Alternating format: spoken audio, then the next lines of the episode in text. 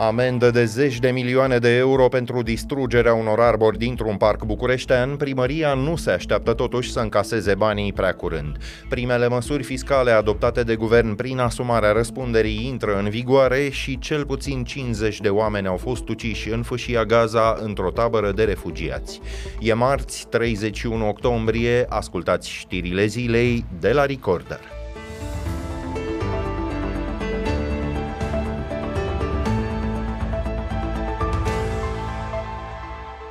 București, toamna lui 2023. Calitatea aerului continuă să scadă, arborii și spațiile verzi continuă să dispară, scenetele publice cu primari sunt din ce în ce mai dese. Nicu Șordan a ajuns azi în Parcul Iore ca să anunțe că proprietarii unei porțiuni retrocedate de 12 hectare au primit o amendă de la poliția locală într-o sumă nemai auzită, 35 de milioane de euro pentru că de pe o porțiune a terenului au dispărut copacii.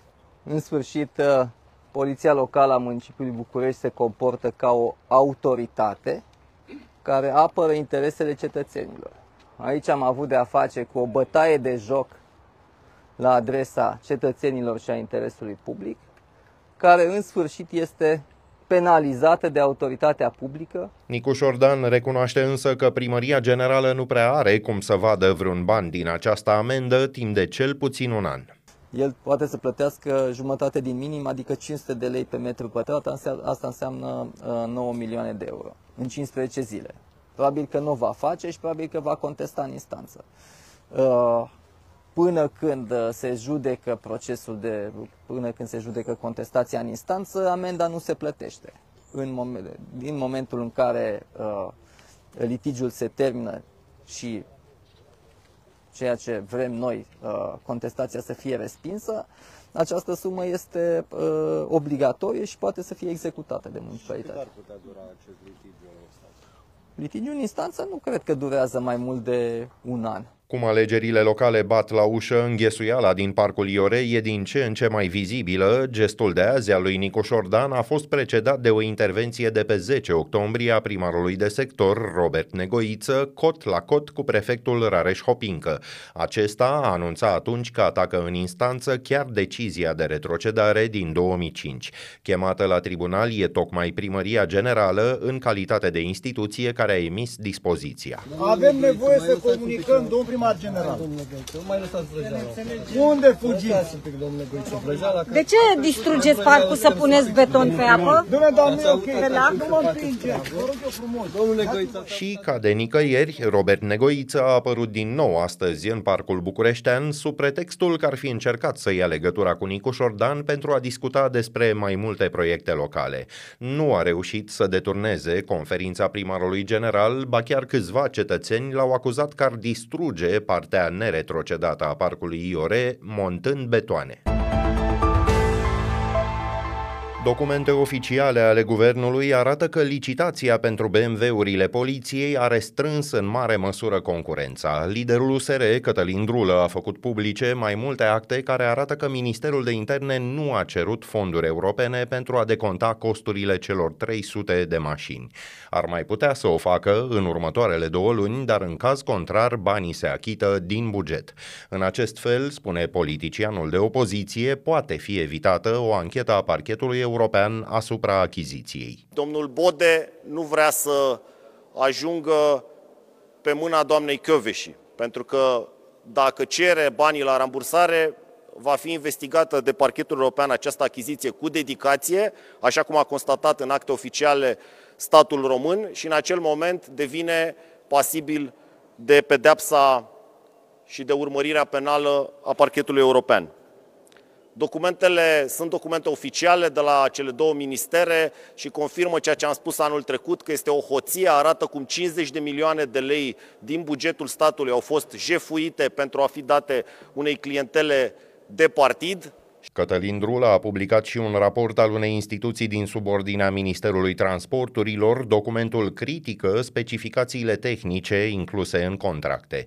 Sindicatul Europol observase de la bun început că cerințele pentru mașinile poliției restrângeau selecția la doar patru modele. Firma care a câștigat licitația a fost Automobile Bavaria, fondată de omul de afaceri Michael Schmidt, un prieten al președintelui Iohannis.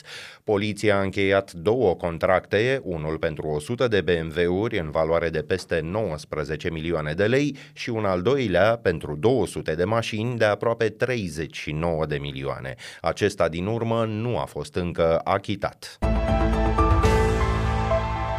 Guvernul a majorat prin ordonanță salariile minime din construcție, agricultură și din industria alimentară. Pachetul de măsuri fiscale recent promulgat de președinte spune între altele că angajații din aceste domenii nu mai sunt scutiți de mâine de plata contribuțiilor de asigurări sociale de sănătate. Într-o primă etapă, planurile guvernului ar fi dus de fapt la reducerea salariilor din aceste domenii, drept pentru care un proiect anterior a trebuit să fie retras în mare grabă. Tot de mâine, angajații din IT nu mai sunt scutiți de plata impozitului pe venit pentru sumele care depășesc salariul brut de 10.000 de lei. În plus, dacă vor să contribuie în continuare la pilonul 2 de pensii, trebuie să facă o cerere către angajator. Limite mult mai stricte se aplică și în cazul plăților cu bani gheață. 5.000 de lei la magazin, 10.000 în cazul tranzacțiilor între două persoane fizice și 1.000 în cel al companiilor. Cel puțin 50 de persoane ar fi fost ucise în fâșia Gaza în urma unei explozii produse în nordul regiunii palestiniene. Fotografii publicate de agenția de știri Reuters surprind tabăra de refugiați de la Jabalia. Din largi porțiuni ale acesteia n-au mai rămas decât dărâmături. Instantaneele mai includ zeci de persoane care caută eventuali supraviețuitori. Potrivit oficialităților palestiniene, cauza exploziei e un atac al armatei israeliene. Jabalia e cea mai mare dintre taberele de refugiați din Gaza instituite după războiul din 1948. Israelul proaspăt fondat a fost atunci atacat de patru state arabe. Potrivit ONU, în Jabalia trăiau la mijlocul acestui an peste 116.000 de palestinieni.